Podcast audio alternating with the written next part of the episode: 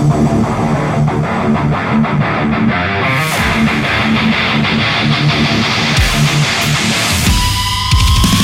everybody, I'm Ken Pooch Van Druten, and that is.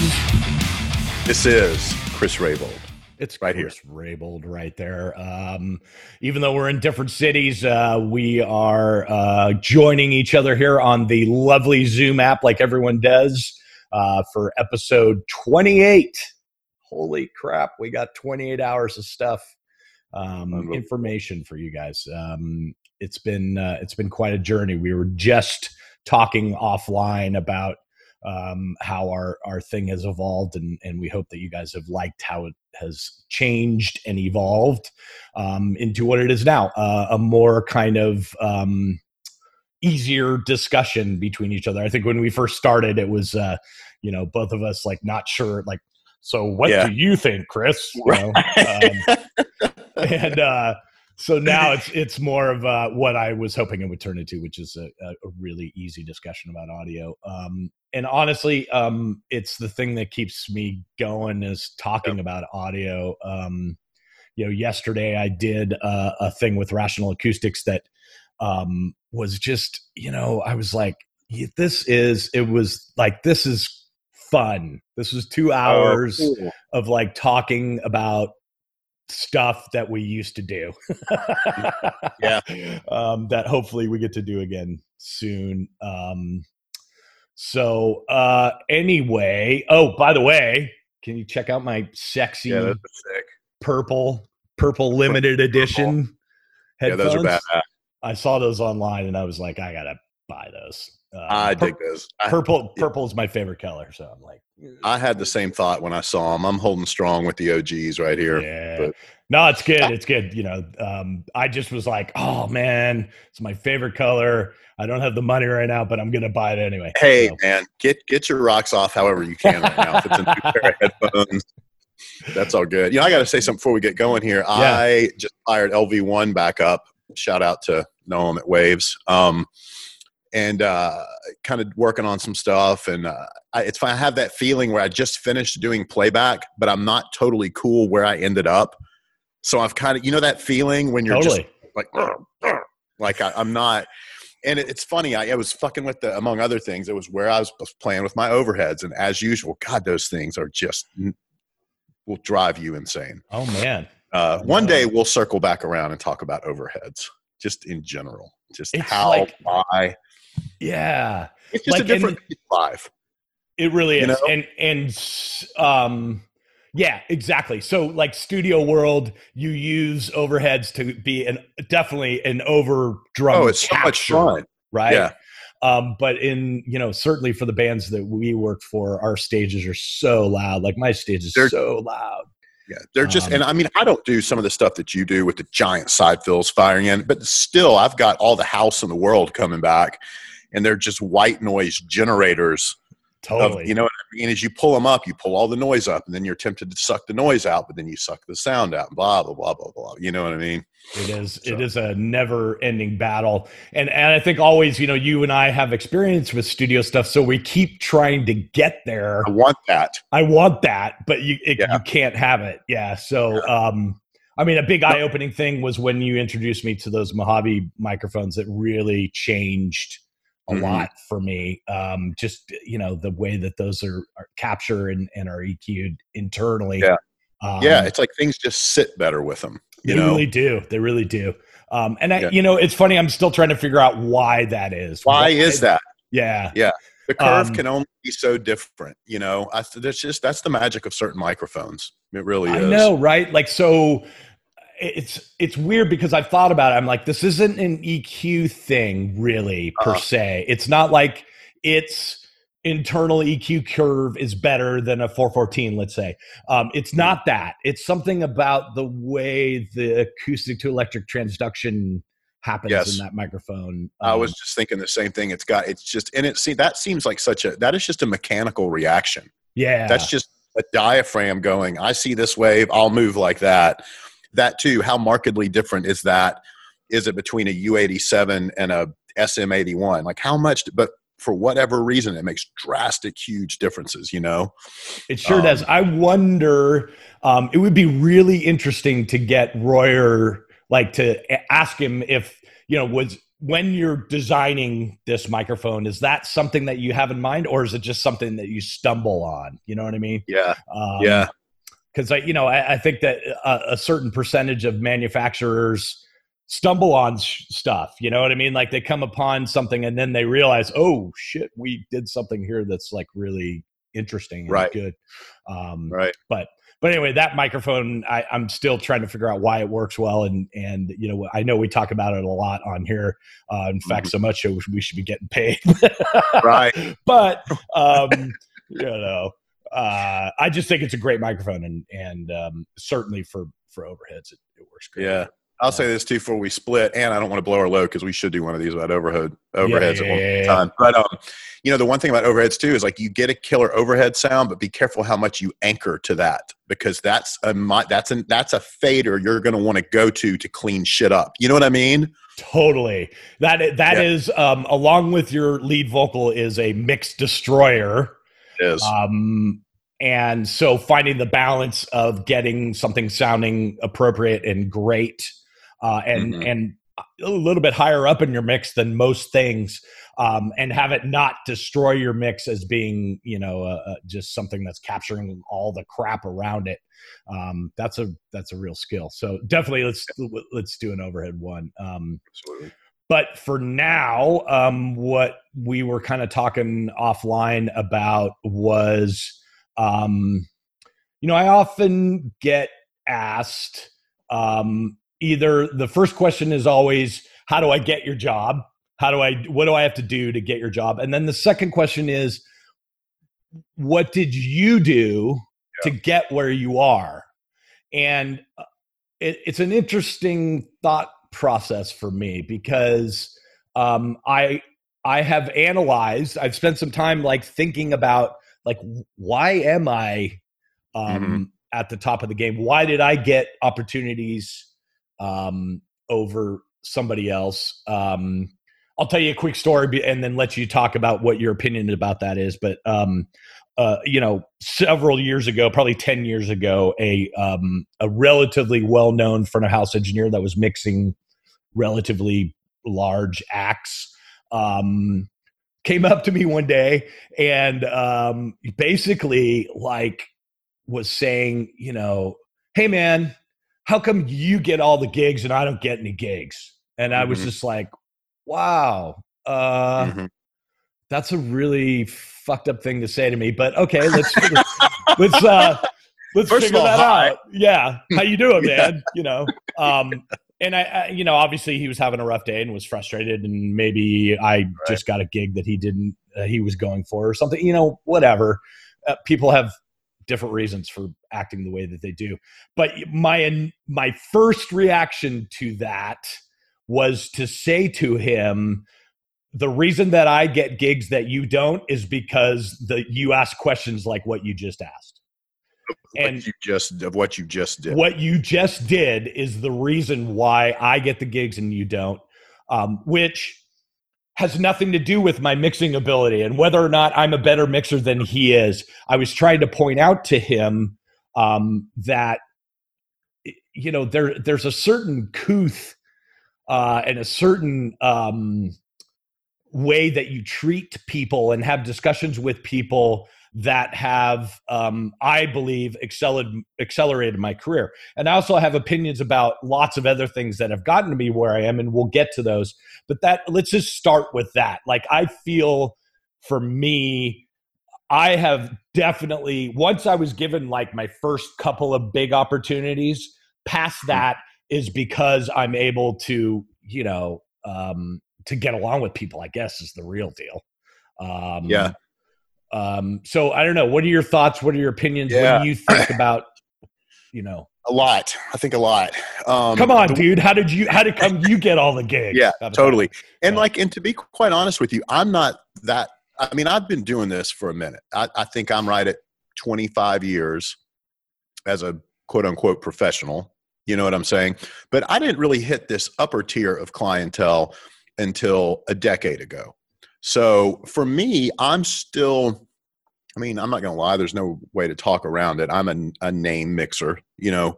Um, but but my time in that names slot with the with that group of people it's not that it's relatively short lived, but you know, the first few years when someone starts getting into that list, get that gets in there, you're kind of like because you see some people that touch it for a minute, yeah, and then they and then they disappear.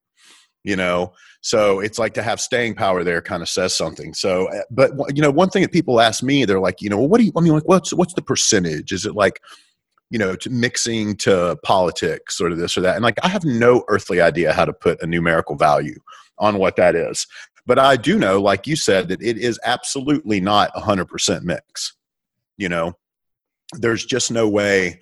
Um, it just doesn't work that way. And I say that because, and I think I've mentioned it on here before, along the way, I have seen guys with fantastic fucking mixes that after the fact, I get wind of the fact that they're an asshole or they're yeah. a, a, drunk or they're uh, hey man, been there on both fronts. You know what I'm yeah, saying? Yeah. But but but you find out that there's something else that has held them back. Because I'll see people where I'm just like straight up, not not any insecurity, just like, man, that guy's great. In fact, I that's a better mix than I think I would pull off with whatever he or she is working with, you know? So I, I don't know. I, I don't know exactly how it works. I'll just tell you for me, um, I think my uh, my formula has been tireless work ethic. That's where it started. Tireless work ethic. And I've said it on here before. I'm not the most talented guy out there, and I'm not saying that in some sort of some sort of aw shucks sort of way. Like I really mean that. I have immense talent. Too. Yeah. But I'm not the most talented naturally. I have to work for things in order for them to come my way. You know, so it all goes back to, and I'm just thinking chronologically here. When I was younger, I just wanted to be good. And I was tireless in my pursuit of that. But I never had my sights set on it was never, and I'm going to be one of the top five mixers in the world. Never fucking said that, you know. I really like my first big gig. I talk about it here all the time that I just I don't have another story to tell. It was with that band Widespread Panic and I just wanted to make them sound awesome. Right. I just that was it. You know what I mean? I wanted to make them you sound awesome you didn't have the goal of being the top five mixers, but you had the goal of being the best at what you do, right? Your your yes. perfectionism or whatever it was that instilled was instilled in you was mm-hmm. I'm going to be the best at what I do, but not with the thought process of I need to be the best mixer in the world, world per se. Right? right? There was a yeah. world dominant. Right. So really, I was aiming to be the best. Right. You know what I'm saying? Without intentionally saying I'm going to be, you know, world domination is my is my goal. I will say this. I'll tell you when I started to notice that the potential was there for me was with the advent of festivals in America becoming so prevalent as they were. And I would go in, and if it were like a jam band centric festival, we'd be the headliner and I'd pay attention to everybody else. And that's usually where I'd see, and that was in the analog console days. That's when I'd watch the guys walk up, spin up, and be like, fuck, he's good. Yep. And I'd have my own shit and I'd still kick ass and it was fine, but I'd make note of who I saw. But then there'd be times where we weren't, you know, we were just on some big thing. And there would be, like, I remember for a fact being at this one, I remember it was, it was, it might have been like Jazz Fest or something like that and there was a big name, big time mixer. He's still in the game. He's older dude, but he's still in the game, big time and notorious tough kind of asshole.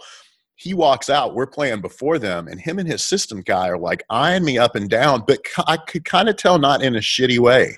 Right. And when it was over, he they came up and he was like, "Hey, mate," you know, and it's kind of like good fucking job. And so, right. like those sort of little things started happening. Or I'd get wind after a festival where the company president of the company would call me up and say like hey you know we heard you know this and that. So i started seeing these little clues everywhere. Where i was like yeah i think this shit's paying off because i'm yeah, with this yeah. like rock band this jam band but i'm getting accolade you know? So it was like i started seeing clues that it right. was uh, it was for me. Um i don't know. I when like how did you what how did the how did the tides how did you i mean i'll get to in a minute and sort of how some of these things worked out but you went from the studio what straight to yeah so but but um, my uh, big you were you were time, thrust to it quick. I was, but my like, big time period, like where I spent cut my teeth and spent hours and hours and hours, was in college. Um, you know, so going to Berklee College of Music, um, you get a certain amount of studio time, um, mm-hmm. and, and then there is free studio. This was back, you know, 30 years ago. So, but I don't know what it's like now. But it, it, back then, there's free studio time that everyone has access to.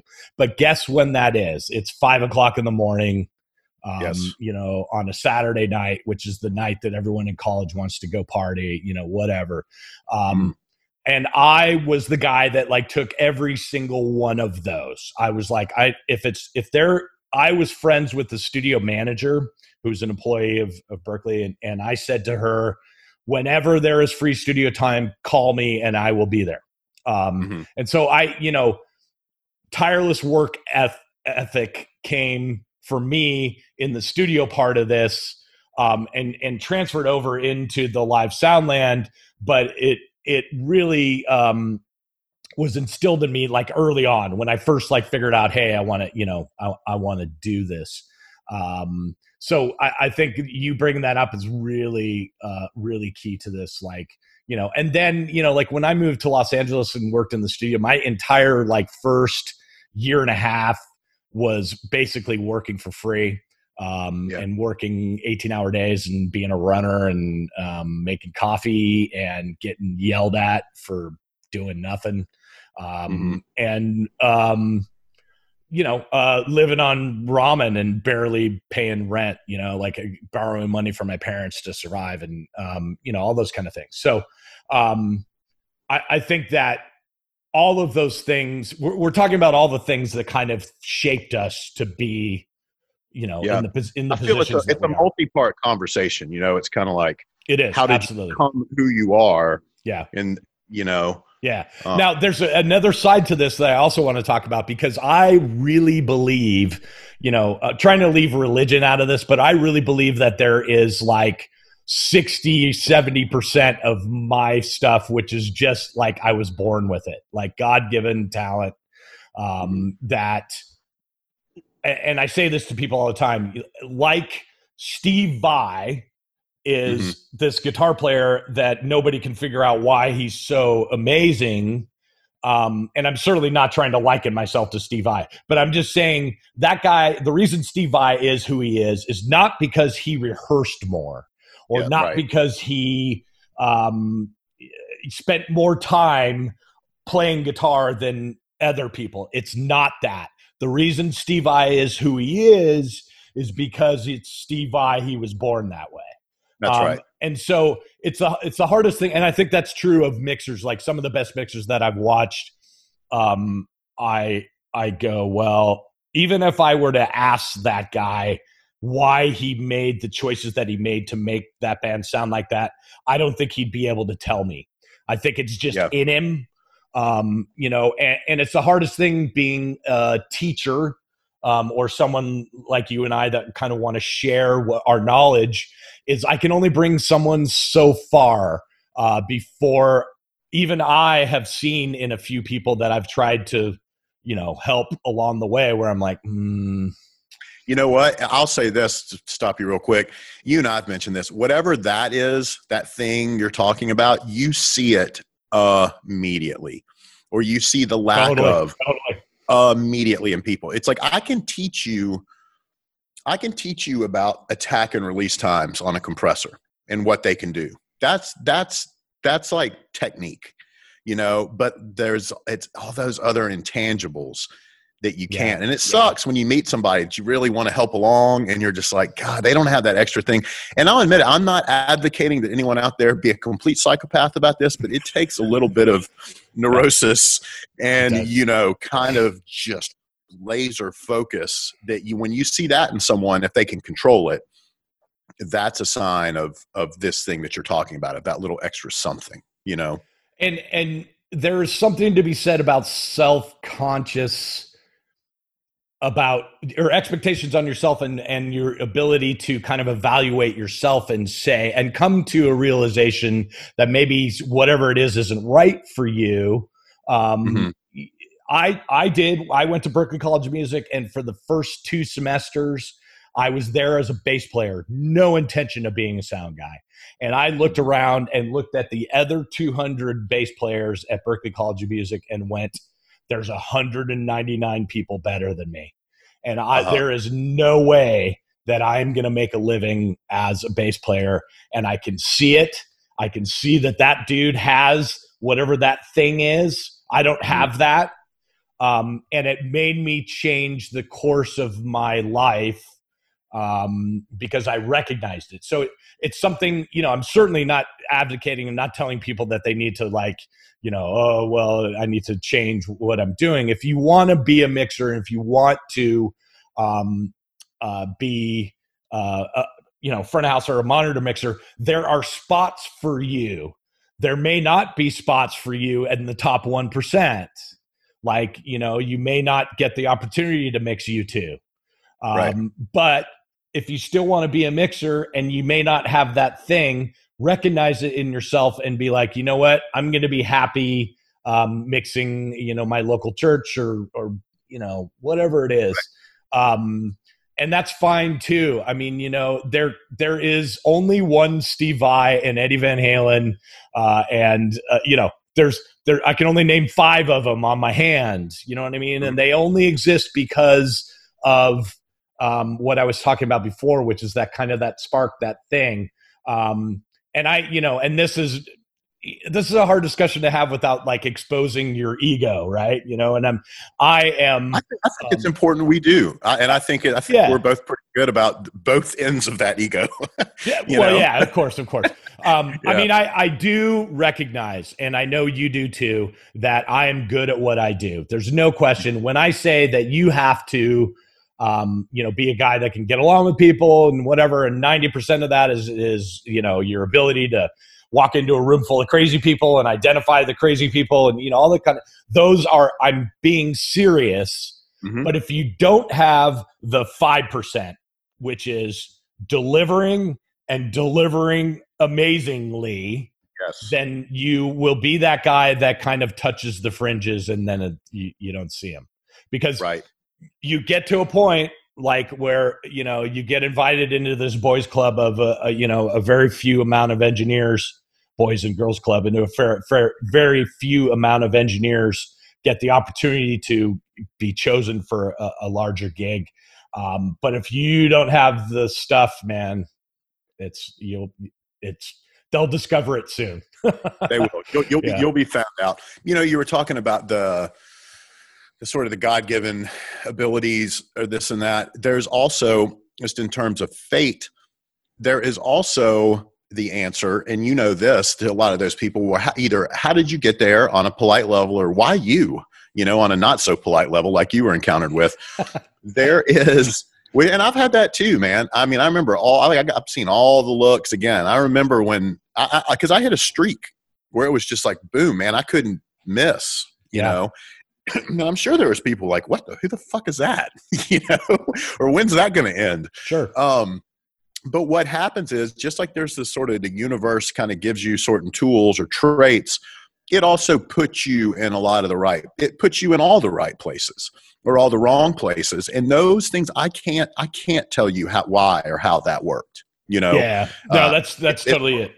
Totally you know, there's just, and it's a series of, it's like you do all the things for yourself to make yourself the best mixer you can be. And, and for me, a lot of that was having the largest knowledge. Before I was a good mixer, I had a very large knowledge base.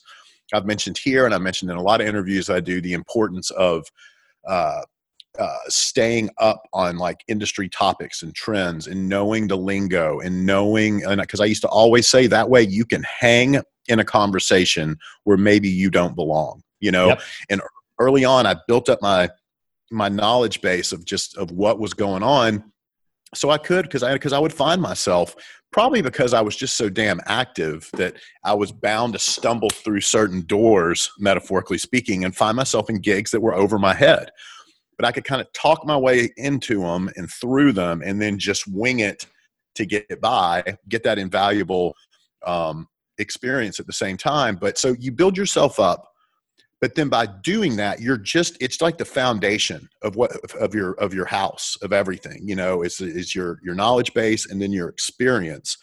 And then you just got to catch the right wind in your sails from time to time.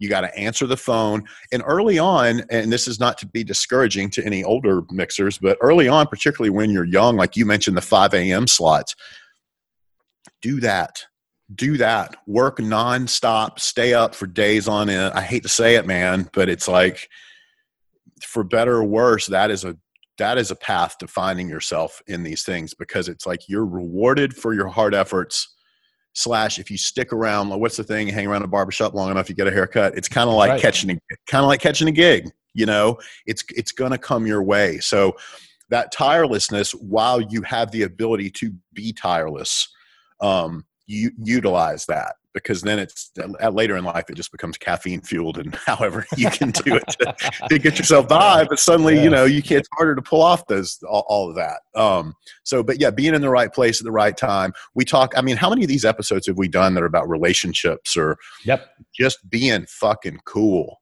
you know? Yeah. um because that's the deal right? Like you have to live with people um, mm-hmm. you know, in a very intimate setting, you know, 12 people on a bus that you are, you know, I mean, you're living with them. And so um, if you are the guy that's an asshole or girl that's an asshole or cause drama in any sort of way or um, are just hard to get along with or whatever, it's not going to matter how good of a mix you are. At some no. point, a production manager or a tour manager is going to get tired of your shit and you're going home. I've watched mm-hmm. it happen a bunch of times. So, yep. um, just getting back to the right place at the right time. I always tell people, I've said it before on here, you know, that old adage is absolutely true. That it is about being in the right place at the right time and having the right contacts for that moment. But I also say that it's about putting yourself in the right place at the right time. It is. Yeah. Um, and and I don't know if I've told this story on here before, but I, I've said it before online about one of my major steps in my career was um, I was already mixing front of house. I was, you know, mixing a bunch of hair bands. You know, um, uh, my opportunities as a live guy started there, right? Mixing Warrant and mixing Vince Neil and you know all that kind of stuff. But there was a moment in my career a few years later where I wasn't getting a whole lot of front of house calls but I was getting calls to like patch the stage. Um, mm-hmm. And I took that call. Um, and one of the calls I took was to be the stage patcher slash assistant. They didn't really have monitor system techs that in yep. those days. I yeah. was just the yeah. the monitor assistant. But really, what I was doing was jamming XLRs. Um, and and I took the gig, and it was for Whitney Houston. And I said, you know what, Whitney Houston's pretty big I'm going to go and do this because I think that there's going to be an opportunity. And believe it or not, there was. I was the guy standing next to the monitor engineer, literally just standing there during a show when she turns around and goes, You're fired, you're in. Wow. And I literally went from like the guy that was patching the stage to now being the monitor mixer which by the mm-hmm. way I'd never really ever mixed monitors before. Yeah. And it oh. was not it was not IEMs, it was like wedges, yeah. you know. So I was like, uh-huh. oh, you know, holy okay, I gotta figure this uh-huh. out now. Um, but but my point is in that opportunity is that I took a lesser job, mm-hmm. um, a job that probably I I considered and other people would consider kind of like, well, dude, you're a mixer. Why would you take a job patching the stage? Um, but I took that job because I knew it was going to put me in an opportunity, perhaps. Now, it could have mm-hmm. worked out the other way where I didn't get that opportunity. But that's an example of what I'm trying to tell people is put your take take a job that you think is going to lead to nothing because oftentimes it, it it'll take a right turn and um, you know you'll meet somebody there that uh, three years later remembers you and you know hires you for a gig whatever that is. So i, I always say be strategic in your uh, journey of your your um, you know uh, of whatever goal and whatever end game that you're after be strategic in that end game right? Like be like okay i'm gonna take this gig. Um, yeah. and so, and what that speaks to is you know generating your own your own momentum.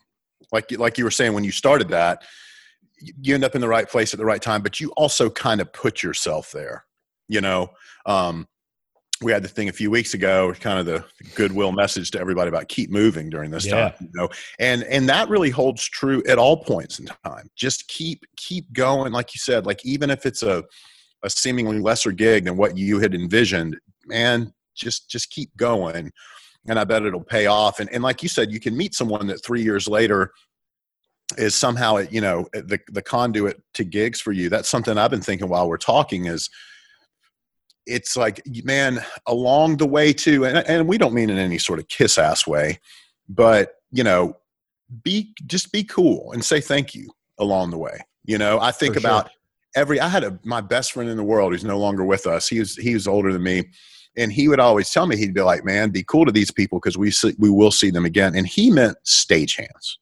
he didn't mean production 100%. managers yeah. He didn't mean fucking company owners or managers. He meant stagehands. Yeah. And and that is like one that thing stuck with me so heavily. I think I learned that in year one. excuse me of being involved in this business and um and you know and it carried over to literally say thank you to the systems guys if you're at a festival if you uh, also uh, i'm always talking about being aware of who's around you know if you do if you do see someone that you realize is kind of a higher up i mean you don't want to walk up to them like you know tugging at their shirt but if you can find a way to say hey thanks i appreciate you know whatever that'll that'll that'll pay off in the end. I think about my sort of big break the big breaks were a series of a million little breaks leading up to it and all of our efforts and everything else. But when i got this really big phone call to go do uh, lady gaga you know i know part of that was this sound company owner.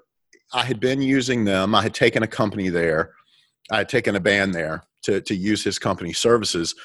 Uh, but he also they would provide for a lot of festivals, and he got wind that I was something decent of a mixer. Uh, and then we we kind of struck up a friendship, this or that. So I know in that moment there were several people he was calling, but the fact that I made it into his brain, you know what I mean? The fact that he thought in that moment, in this like hugely political climate, this is the like, can you be on a plane tomorrow shit? He went, Chris Rabold. You know, I mean, that's that's hard work oh. paying off. That is that is right place at the right time, but there's a reason that my name made it into his brain. You know, um, and I'm great. I'm, I'm great. I'm grateful for that. And I just God, I think about that all the time, man. And you know, I'm glad I picked up the phone. I'm glad I could do it. But more than yeah, anything, yeah. I'm glad I, I'm glad I did all the shit leading up to that that put me in his brain at that moment. You know. Yeah, I mean, you know, honestly, we've talked about this before. You know, most of our gigs come from sound company um, sales reps, right? Like guys that are selling equipment to bands or dealing with their management. And then the management, in kind of a, a last minute conversation in their phone call, says, Hey, by the way, we're looking for a front of house guy. You got anybody? And that is a lot of that's a lot of the way that I've gotten my work in my life and the only way to be on the tip of the tongue of that guy is to have had an interaction with him where not only are you in his brain, but you're in his brain in a really good way. In like he way. in a positive way. He's the guy that's like, you know what, you know, um, uh, and I know this conversation has happened early on in my career. I know a sales guy that was, you know, going, would sell me to people like, you know, hey, there's this kid. He, you know, he doesn't really have a resume, but you know what? Exactly. He's really good. You know, exactly. that's that's the relationship that you need to have with that guy. And the only way to have that is to not be a dick. I mean, yep. don't be a yep. dick. That's just it. Um, yeah. you know, uh, so so yeah, anyway. when you well, no, in saying that too, it's like it's that it's that period that you're it's that period that you were at then or I was at when I was mentioning that this phone call came my way. Once you're once you're in, it's uh, to a fault in our business. Once you're in, somehow you'll fucking keep you'll stay in to a degree. You might stay up not up at the top tier, but you'll whatever you'll be okay. Um, it's getting in and it's when you are somewhat of a risk a roll of the dice that you've had to make enough of a of an impression early on that they're willing to go and i'll tell you what guys and gals listening man oh i hope that happens for you because that is such a wonderful wonderful feeling when you're like oh my god i'm doing it. Like they're calling me these people are calling me and they're buying it. Yeah, or, yeah, yeah. I, mean, I remember sitting in one of my early which my one of my first few like early big big gigs were like gigantic fucking gigs. And um, i'm sitting there in the production office with the production manager who's someone else that i had befriended along the way and he was a proponent of mine and like he's sitting there and i've shown up i'm already kicking ass i'm kicking ass everywhere except in front of the artist because it was one of those deals where the artist wasn't really present yet there was a lot of you know and they're having to and they literally need to go like resell me to her um, or just remind her again of what exact who exactly she has. And we're sitting there. I remember him with his hands on the computer, being like, "Okay, let's make this resume look better." He's like, "Have you ever? Has a friend of yours ever gone to take a piss and you watch the console while they were like?" He's doing everything he can to fight for. Like we're just trying to get names on this thing, you know? Right, right, right, right. Uh, and that's that's a great feeling, especially when you do it and then you pull it off and then you're rewarded for it. You know, I um I'm thinking back to like I remember after one of my first really big gigs, after all this stuff we're talking about, after toiling at different levels for years and putting in all the efforts and, and being as cool and being myself as I could to people. I remember sitting on the bus after a gig in somewhere in Eastern Europe. And I'll be honest with you, it didn't sound that great, but there was just this sense of like, I did it. I did it. I fucking did it. Nobody else was sitting there telling me that. Right. It was me. You know what right. I mean? And and this goes back also to you know, be you were talking about being aware of kind of what you're capable of or or where you're headed or where what maybe what's best for you. Maybe don't be as harsh of a critic on yourself as I am, but have have an incredibly high bar set in your head. You know yes. what I mean? Because yeah. if you keep that bar set high and that's continually what you're aiming for, that will in turn produce results that will also propel you into yeah. the kind of situations that we're talking about here. You know what I mean? And check your ego, man. There's no room. You know, the guys that um, are walking around going, Yeah, I am the best engineer in the world, are the guys that, you know, I see them for a couple of years and then they disappear, you know. Yeah. Um, you know, I, I'm very aware of there are definitely better mixers than me um, I try to do the best at what I do, um, and I and I do get good results. But I also know that everything that I say to people affects them in some sort of a way. Like words are important, and yes. um, for you to be the guy that's walking around, you know, going. Um, well, I'll give you an example, dude. Check this out. So yesterday I was on this rational acoustics thing and we were talking about SPL and um, one of the guys that was on there um, started telling a story about how he had worked with me 14 years ago on an Ozzfest um, where he was the house guy uh, in Montreal um, and um, we show up and it was a weird Ozzfest. I was mixing System of a Down, and Ozzy was playing on the B stage. This was his big idea of uh, he played in the afternoon. Like he didn't tell people this, but he would show up and play in the afternoon on the B stage at like three o'clock in the afternoon, and that was his show. He wanted to give the people that like came early and went to the parking lot for shows the yeah. the Ozzy show. Um, and so what that ended up doing is pushing System of a Down, which was the band that was before Ozzy. We became the headliner on the A stage. Mm-hmm. So this guy um, starts talking about something that happened 14 years ago where um, you know we walked in and he was providing local pa and it was like something happened and a bunch of amps were broken and whatever and his story back to me was he goes you really affected me 14 years ago. You walked in, you found out that amps were screwed up, and you didn't lose your shit. We thought that we were just going to get creamed. Like these engineers are going to walk in and start yelling at us and, you know, telling us why our equipment sucks. And they were terrified. And I happened to walk in. And, you know, what's funny is I don't remember this at all. This is this guy telling me this. Um, mm-hmm. And I walked into that situation, he says, and I just said, okay, cool. Well, what can we do about it? Like, what, what are, what's our solution? Like, can we is there anything we can do about it? Can we move some amps around? Can we move, you know? And he said that you just started spouting off ideas on how to fix it and never once said, What the fuck? Why is this broken? Right. And I just tell that story, not to pump myself up. I'm telling that story because I'm like, you know what? I affected a dude 14 years ago and he's still carrying that with him.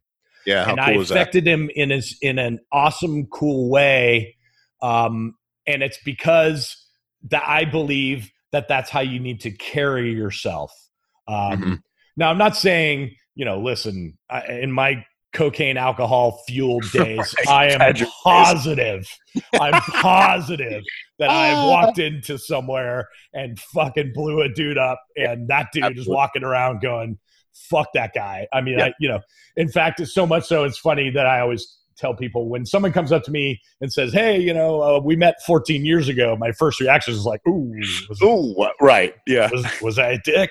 You know, um, yeah. No, but I mean, you know, generally, you know, that is through my career, despite those, you know, days where I was hungover and fucked up or whatever. Um, my my general thing was that was to carry myself and say, "What's our solution? Let's try to fix it." And to this day, I affected that dude, and he carries that with him now, and probably acts like that to somebody so, else. Right. So it's a chain, right? Like you've created yeah. this this thing, and and so I I, I really believe, um, and keep preaching about it's how you interact with people. Um, you want to know why I get to mix huge opening or huge bands? It's because of that. It really it is. is. There, there's a, there's so many other people. Honestly, there's they're as good as us. You know what I mean? They sure. are absolutely. Um, I, I, don't want to belittle uh, ourselves. You, you, know what I'm saying about? I mean, we no. Like, I mean, you know, people listen. We deliver. That's the thing. We get the deliver. gig and we deliver. Yeah, yeah, yeah. That's. I'm telling you that. That's you know. But but take that out of the equation. The fact that we can yes. deliver because there are other people that can deliver too.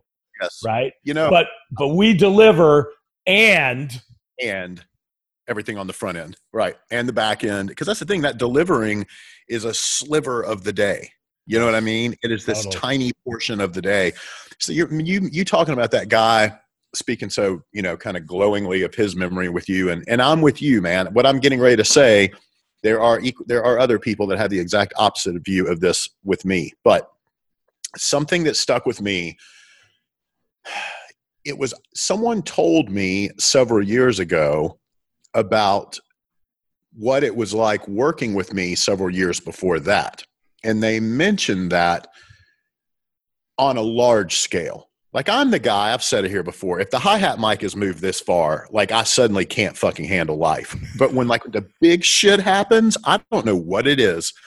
Man, I just yep. and I, I handle, you know, or like the situation that you mentioned when it's like, okay, we're clear, we clearly have a situation here. There is no time, there's no point, and there's no time to freak out. What are we going to do? And the person mentioned me, they said, they just said, you know, nothing was ever, nothing was ever an issue. And when I was told this was at a time where I felt because of some life stressors. And again, that's the thing about the road, man. You can't hide.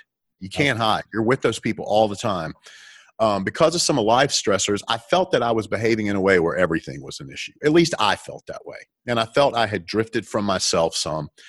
And, um, and I know I have, and I know I do from time to time. Again, there are people that will meet me that, that will will talk about their meetings with me, and they will say, "Man, Chris Rabold could not be. He, that is the coolest dude in the world." And then there are some people who are like, "Fuck that dude."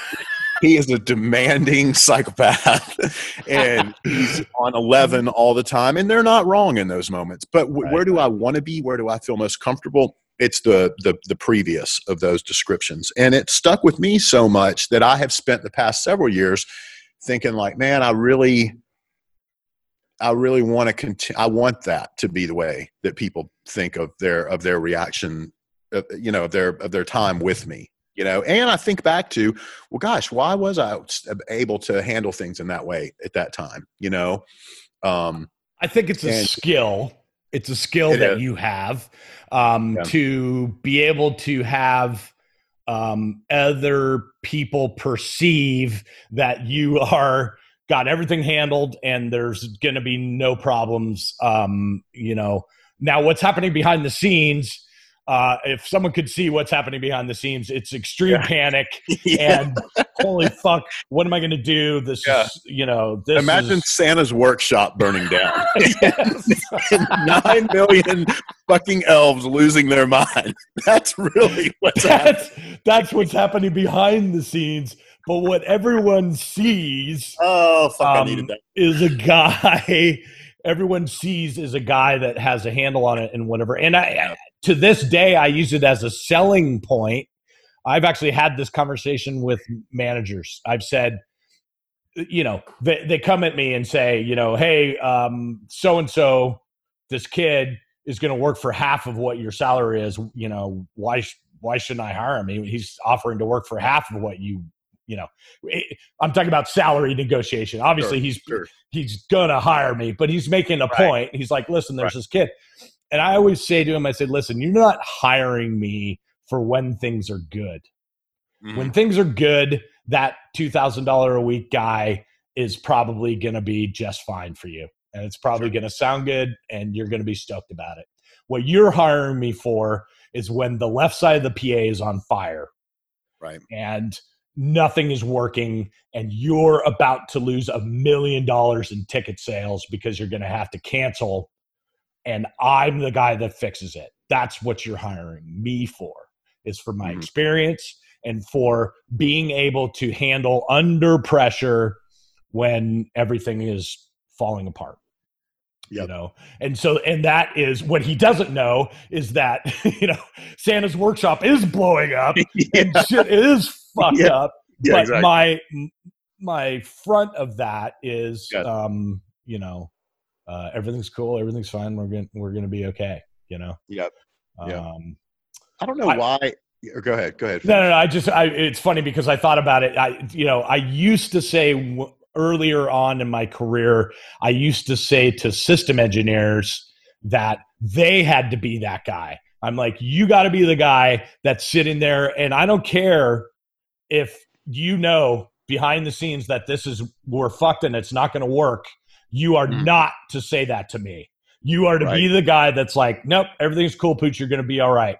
I go, yep. I get to be the guy that's going, everything's fucked up, dude. You need to fix well, it. You know, here's the funny thing: the story that uh, this is not what I was going to say, but to your point, the story or the review of myself that was given to me by a peer yes. was from a tour that I took the whole crew because one day we were somewhere one of the stage right fly guys had flown out a side hang and lifted up the goddamn like an amp rack with it was just completely just not paying attention it, all kinds of shit got like and i took the whole crew because yeah. it had been like you know how it gets with, with on long tours you hit this thing where people start getting slack start being complacent yep. you just you're noticing things happening left and right and i took the whole crew and like let them all have it and this is the same tour that the guy said nothing was ever a problem. So what we're saying is we're not doormats. We're not these right. just like, you know, we're not Gandhi out there. You know, like right. I took that crew and let them all have it, but I did it in a way.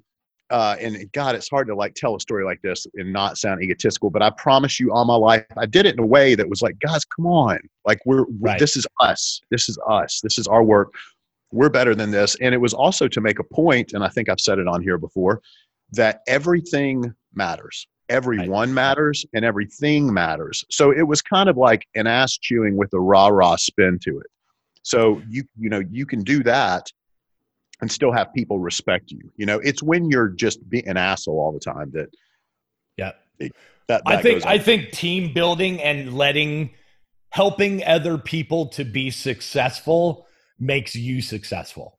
So yes. if if you are able to be a leader, Um, and I don't care if it's a tour that has 11 sound guys on it or if it's a tour that has two sound guys on it. If you you are never almost never in a situation where it's you by yourself. You're at least working with one other person, whether it's a monitor engineer or, or whatever. If you can lift that person up and help them to succeed in their own way, um, you're you're affecting how things end up for you. Um, so yes. that that was an example of you saying, "Listen, guys, you know, you got to pay attention. We can't do this. You didn't say, you know, listen, fucker, you're fired. Oh, yeah. You know? oh no, no, no. You went, hey guys, we got to pay attention. We, you know, we're moving around dangerous shit. And you know, I'm sure the guy that did it was already kicking himself. You know, going, oh man, I can't believe I did that. Um, and and you emphasizing to him like, hey, listen, I've got your back, but you need to, you know, prove yourself again and work hard and show me that you're never going to do that again. right. And, um, and, I like where this conversation's gone too, because we're kind of at a point now to where, again, chronologically, we're kind of like now we're sort of telling stories of where we are now. Yes. And uh, tr- truthfully, truthfully, people that work with me regularly now will tell you I, I am very, I am demanding, but I'm demanding of myself. And, and it's more just that I have expectations and it's just because I fucking care. You yeah. know what I mean? And I think the people, and the reason that those people will work with me time and time again, they know, they know there's days where Chris is on a roll, but they know that there's a reason behind it and ultimately that I care. And that I tell, I, am thinking of one person in particular, but there are many. I tell these people, I will, I'll text them and I'll call them. It's not to say, oh, what a saint I am, but I'm like, man, if you ever need anything, yeah. anything, yeah you let me know or when a tour will finish if like i'm like hey man are you good because i've got this coming up if you need it if you need anything let me i'll make a call you know yeah. what i mean that's and that feels really good too you know to, it to does. do that I mean, I surround, I try to surround myself with people that are like minded in excellence, right? So when I start looking around on an 11 person sound crew and one of them is not succeeding because they aren't the guy that you know wants to better themselves and wants to be you know better at what they do and achieves tries to achieve uh, not perfection but it achieves you know their best every day um, that's the guy that I latch onto and go, "Hey, little fighter, like, what are we gonna do with you?" Because yeah. you know these other ten people are all like-minded in this deal. We all want to succeed and we all are compartmentalizing our jobs and doing them to the top of our game. Mm-hmm. And uh, and you're not playing along here, little fighter. What are we going to do? You know? Yeah, totally. Um, and that that kind of um, environment where everybody that surrounds you on your team with you being, you know, let's face it, as the front house engineer, I get hired by bands and management but really I'm the guy in charge of the the vendors team full of mm-hmm. people and the buck stops with me in regards to audio um, and it also stops with me when shit breaks and fucks up i'm the one that gets in trouble exactly. regardless of whether i'm you know somebody that that did it or not if it's one of my 10 people on my team um, i'm the one that catches the shit for it so you know, even though I'm being hired by somebody and I'm not really directly a boss to those 10 people, I'm their boss. And so I have to lead that team as if that were true. I, I lead, um, I work as though I were the CEO of a business. And, um, you know, we, it trickles down in in all things if you're doing a great job and you're working the hardest that you are then you know hey i'm going to promote you man you're going to be come on over here a little fighter let me teach you all about how to mix well you that's the I mean? thing i tell people i'm like man i'm going to offer i like you a lot but be careful because you might not ever see home again. You know? yeah, like, that's right. Come along with me. Well, you know, that's the thing too. Like that when uh that particular tour when I got on to everybody, uh, that one particular time, you know, my whole point of it was, hey, God, not like you guys need to kick ass because I guarantee you I'm going to kick ass. It was like I need you to kick ass because I'm the receiver. I'm the con. I'm the the sieve. All of your hard work comes to me, and then it's on me, guys. I might fuck up. You know what I'm saying? But like, but leave that to me. Um, and not saying that I, I'm going to be absolute perfection, but that's, that's kind of my point. Is is you know your your work is reflected in me. Absolutely, hundred You percent. know, you know something. Uh, I was thinking about this last night. I was thinking about. Okay, and it's it's specific to this time, what we're all going through here, and I was thinking about how everything is on pause and where everyone is. I was. It started as thinking about everyone in their lives. I'm thinking about my little six year old daughter. You know, and my kids are resilient; they'll be fine. I'm like, yeah, but these are their most like she's six. I'm like, yeah, but these are her most formative years. And then I shift, those thoughts kept going. I started thinking about older people that were headed towards retirement that blah, blah, blah, blah, blah. And then it shifted to the industry. And I'm thinking about where we all are in our careers. And it's this, you know, I'm not going to put a number on it on how long this thing's going, but it's this chunk of time that's just like lost. But we are aging. We are still moving totally. in time. Time has not stopped. Our Yes. fucking industry has stopped. Yeah, And I was thinking about people at different places, and I guess this is sort of like a kind of, I don't know. This is, I guess, this is almost just like a message, you know. And I'm thinking about these people that are, this was their year. I'm thinking about the engineer that just jumped on their first big tour, or they've been riding with the artist that they just hit. And I was thinking about these certain artists where it was, it's their year, you know. Uh, and I think where this came from is a few weeks ago. I was driving down the road and I passed where the by the Bonnaroo site and I saw the I saw the thing and it was like Tame Impala, Lizzo, I don't know who the hell, probably like Billie Eilish, da, da, da, da, da, da. and I'm like, yep, all of those people were supposed to be sitting there with a hundred thousand people Yeah. jamming out, and they were supposed to be behind the controls. The best feeling in the world, and I'm thinking about those guys, and I'm just like, again, it's more of just like to keep moving, hang in there kind of thing, and it's like we'll all pick back up. Everybody's hit pause for you sure. know but but all of us you and i included we were at a certain spot i mean everybody where now it's just stopped so you're here i don't want anybody to i want people to hear this conversation to be motivated uh, but i know there's going to be a tinge of like there's like frustration too because we can't move right now you know we're stuck I know. but But um but I'm all this- hoping I'm hoping these conversations though spark what you're talking about. I hope I that think so. yeah. Um, I hope that people take these things and um, uh, learn from them and apply them to when we do come back.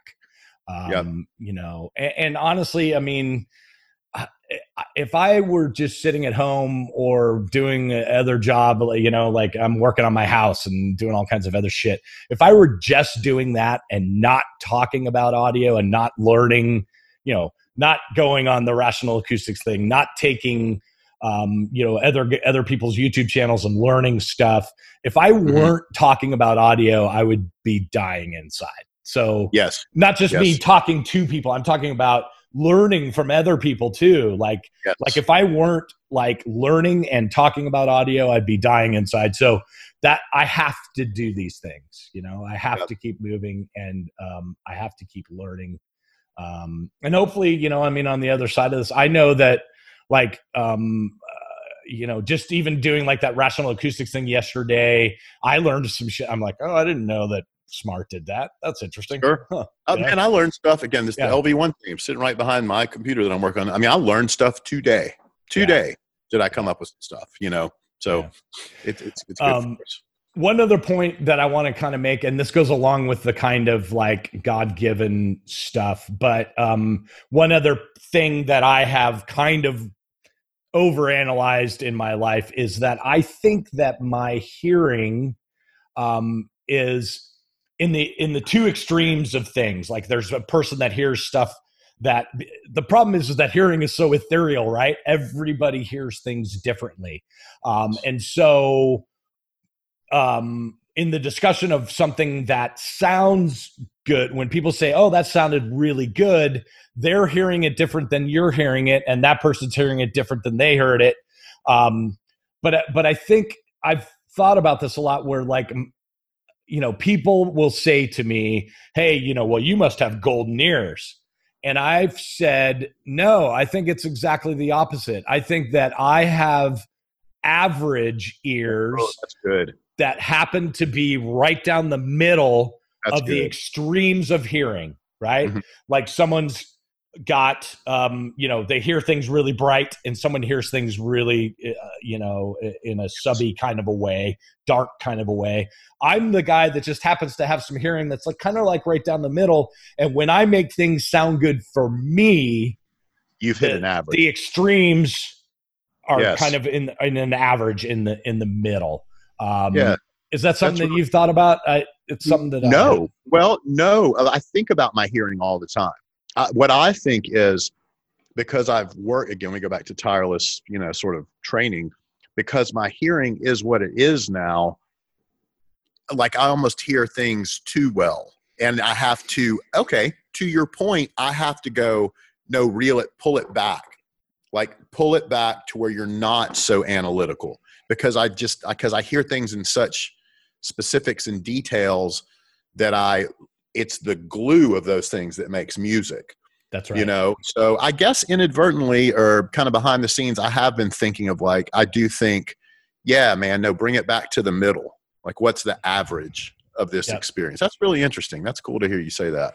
Um, I would, I would like to think I fall in that spectrum too. I, uh, you know, because it is interesting as a mixer. You know, you make these moves and you're just, you just got to make them with confidence that that's the right particularly as you start leaning towards brightening things or you know really at making things punch you know you're really making super you have to be confident with with what that is and that the yeah. greater majority is going to receive that the way you want it to be received yeah. so that's that's an interesting concept. so when i come to that that realization was later on in my life but but i i think that it's true and so take that information and um, understand that I spent a great deal of time ear training, right? Like when I first started, um, you know, a, a, bunch of things that I used to do is literally like listen to my favorite recordings with a third octave EQ yes. and just start learning like what frequencies do.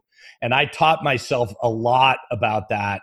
Um, in fact, I was doing that a lot when I got that first gig as a monitor engineer, and it helped indefinitely because mm-hmm. as a monitor guy when something starts taking off if you don't know right away what it is you know um, and, and, i had been doing that been training myself with the third octave eq and i knew right away i was like i know that that's 2.5 oh yeah that's a 3k dart in the head. Turn that down you know? Let me jump um, in real quick. I yeah. tour er, er, like well into my professional career professional professional career to where I am specking consoles, specking PAs, this and that.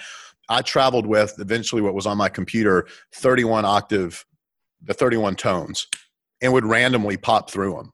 Yep. Like, you know, until and and to had Dave Moulton's Golden Ears ear training CDs that I was still working on. And so I, I yeah, I'm with you there. That's good. I'd like to hear you say that. Anyway, sorry, I digress. No, no, it's okay. And and along with that, I just wanted to point out that I spent a bunch of time doing that but I also spent a bunch of time listening to records that I thought sounded good. In fact, records that I didn't really like the artist of yeah. at all. That's usually but, the case for me.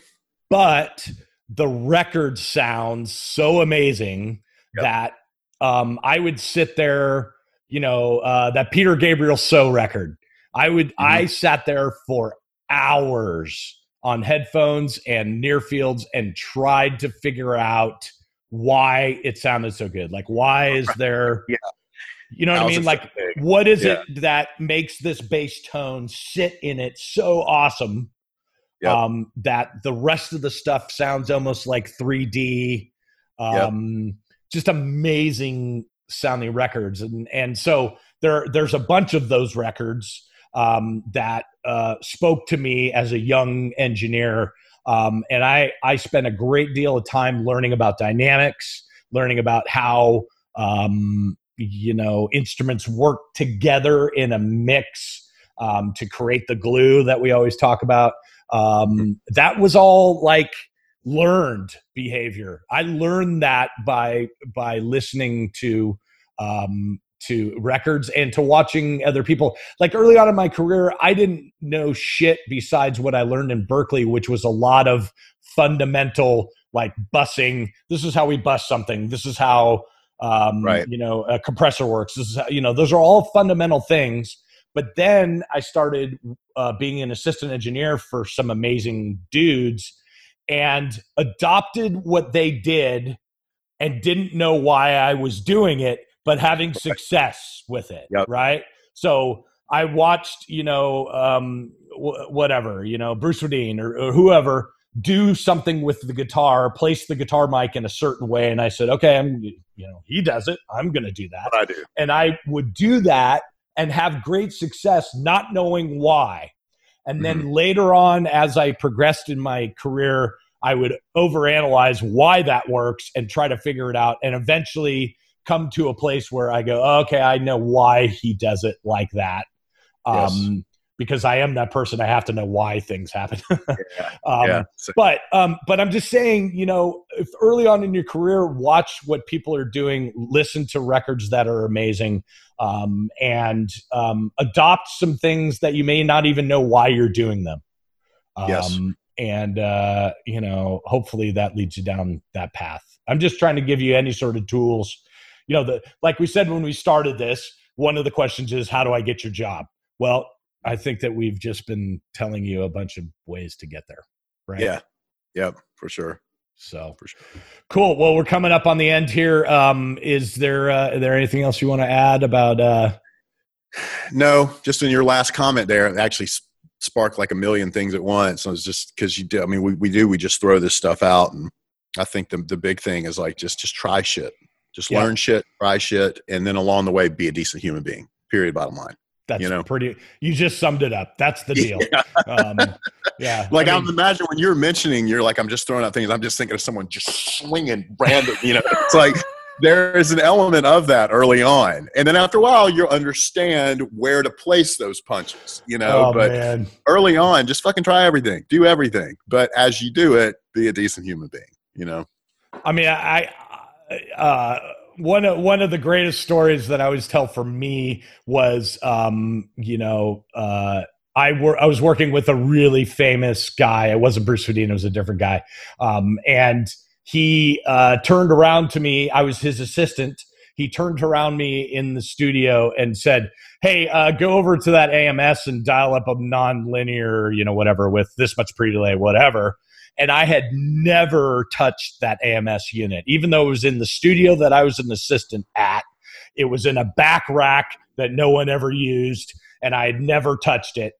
And um, I didn't say, "Well, hey, Mister Big Producer, Okay. um, I, I I don't know how to make the thing work." Like I didn't do that. I walked over to it and started pushing buttons and Just- scrolled yeah. through a bunch of shit and went, Yeah. okay, okay, I see. Okay, this is how you change the program. Okay, you Uh-huh. know, and and I know that that dude probably after about three minutes of that was looking back at me like, what's wrong with this kid? Why? because didn't that should you know, take three seconds. yeah, it should take three seconds. What's you know what's going on? But um, I succeeded in getting whatever it is that he needed, um, and, and that's uh, some. There's something to be said there when I talk about like do things that you don't know why or how they work or when for the reason that they work. Just do them. just you do know? it. Yeah. Absolutely. So. Cool. All right, cool. Well, I enjoyed this one a lot. Um, hey guys, tell your friends, subscribe. Um, you know, keep uh, keep on keeping on, and um, you know, Chris and I are still working on on I some was stuff. say, Go keep- ahead. Keep, keep an eye out for what's coming too. We're we're just keep an eye out. we keep teasing people, but I mean, it's true. There's you know, the, um, big things coming. Um, we're we're trying to uh, get back to the sound community, and and uh, so stay safe, wear a mask, use that uh, soap and water, wash your hands. Do it. All right, Wear guys. the mask. Yeah, wear the mask. All right, take care. See you. See you, everybody.